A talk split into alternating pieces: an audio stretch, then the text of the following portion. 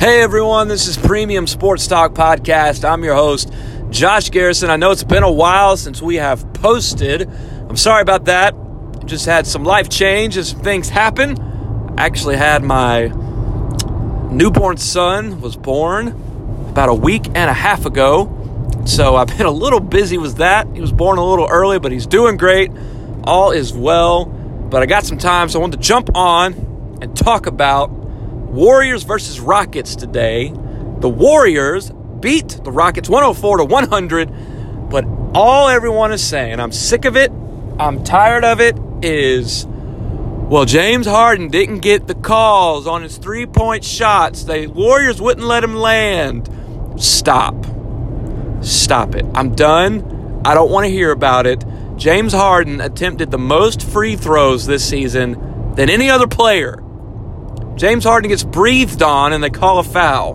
The running joke the whole season. You look on any Instagram comments or anything, any post, people's comments say James Harden got fouled on this and has nothing to do with the Rockets at all. The man's known to get every single call, to constantly go to the line, but now because two or three calls weren't called his way, we're going to freak out about it and feel bad for James Harden? No. Nope. Nope, nope, nope. But we're not going to talk about the time the Rockets would shoot the ball, they would miss, and then the refs would call a foul. Or every time James Harden goes to get separation, the little left arm elbow push off and then shoot every single time. And Chris Paul does it too. But no, we're so upset because James Harden didn't get the two or three missed calls on him. The man who attempted the most free throws this season. Sorry, I don't feel bad.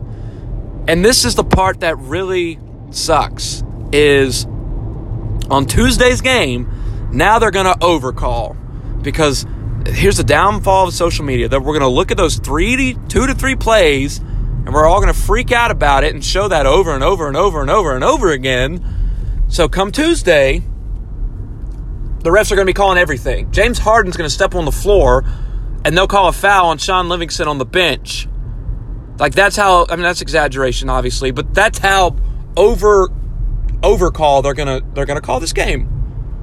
Because James Harden to get every single call now he'll step on the court Tuesday and they're just gonna start calling whistles. He's gonna go to the basket, no one's gonna touch him, he's gonna go to the free throw line, which is what he's done all season. But I digress. So no, I don't feel bad. And here's the thing Steph was kind of off tonight. Uh, Kevin Durant, you know, of course, we're coming off a 50 and a you know 45 game and a 50 game, so we're kind of expecting him to drop bombs like that. So he wasn't in peak performance either. The Warriors overall didn't play great. A lot of turnovers. Didn't play that well. So if they start clicking, it's going to be a long series for the Rockets. I pick the Warriors in five. Before tonight, I said Warriors in five. I think the Warriors will win Tuesday. I think Rockets will still game one at their place well, game three, but you know what I mean. Game one at theirs. So we'll see. But as far as the sympathy for James Harden with his foul calls, no, you're not getting it from me. The man is a walking flop. I mean, he is. It's just facts. So I know I've been gone a little bit and haven't been able to talk Russell Westbrook or Brick, as I should say. I know they've been bounced out of the playoffs for a few days now, but when are we done with the hype train on Russell Westbrook? The triple double clearly doesn't get you anything in the playoffs. So if you are a fan of the Thunder, how can you be happy? Like, at what point do you stop celebrating the triple doubles throughout the regular season because you know what's coming? Like, I think Chris Broussard, Broussard, I don't even know how to say his last name. You know what I mean. I think he made a great illustration. He's kind of becoming like a Allen Iverson, Charles Barkley, Great player, great stats, but well, heck, even Charles Barkley got you to a finals, and so did Iverson. Like, yeah, Westbrook's been the one, but when he had James Harden and Kevin Durant, so I'm not counting that. Like, he did that on his own.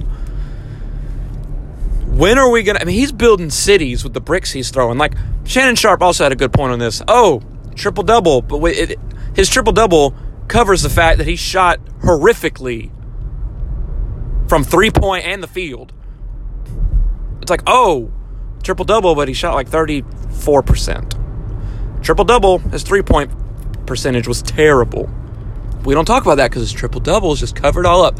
Then come playoff time, three straight years now that Kevin Durant's gone, bounced in the first round. At what point? I mean, and he can't say he doesn't have help. Paul George at one point this season was in talks for the MVP.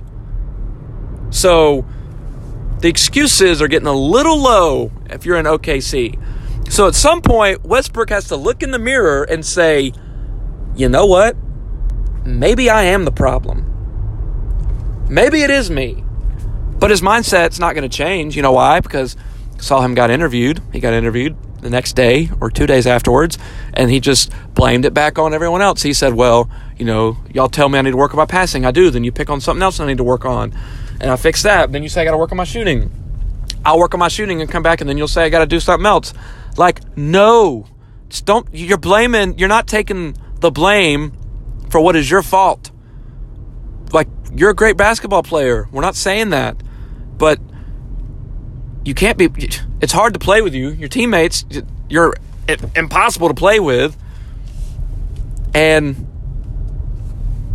you got to stop with all these triple doubles. That that's just covering up the fact that you can't shoot. He can't. And it's been exposed for 3 straight years now. I'm not saying he's not I'm not saying he's not a great basketball player. He is a great basketball player. But it's official. Damian Lillard has now surpassed him as a better basketball player. And eh, all those who want to argue with me, you would bring up his regular season.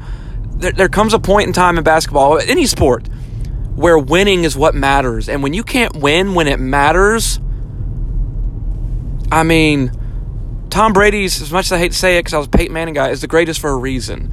When it matters, he wins. When it matters, he wins. Stats are great. And that's my biggest knock on LeBron James. He's going to own every single stat, but when it matters, I mean, dude's three and six in finals. When it mattered, MJ won. Did he lose a lot in the first round? Yeah, he did. But when he finally broke the mold and started making it to the finals, it was game over. You have to win when it matters to be considered all time great.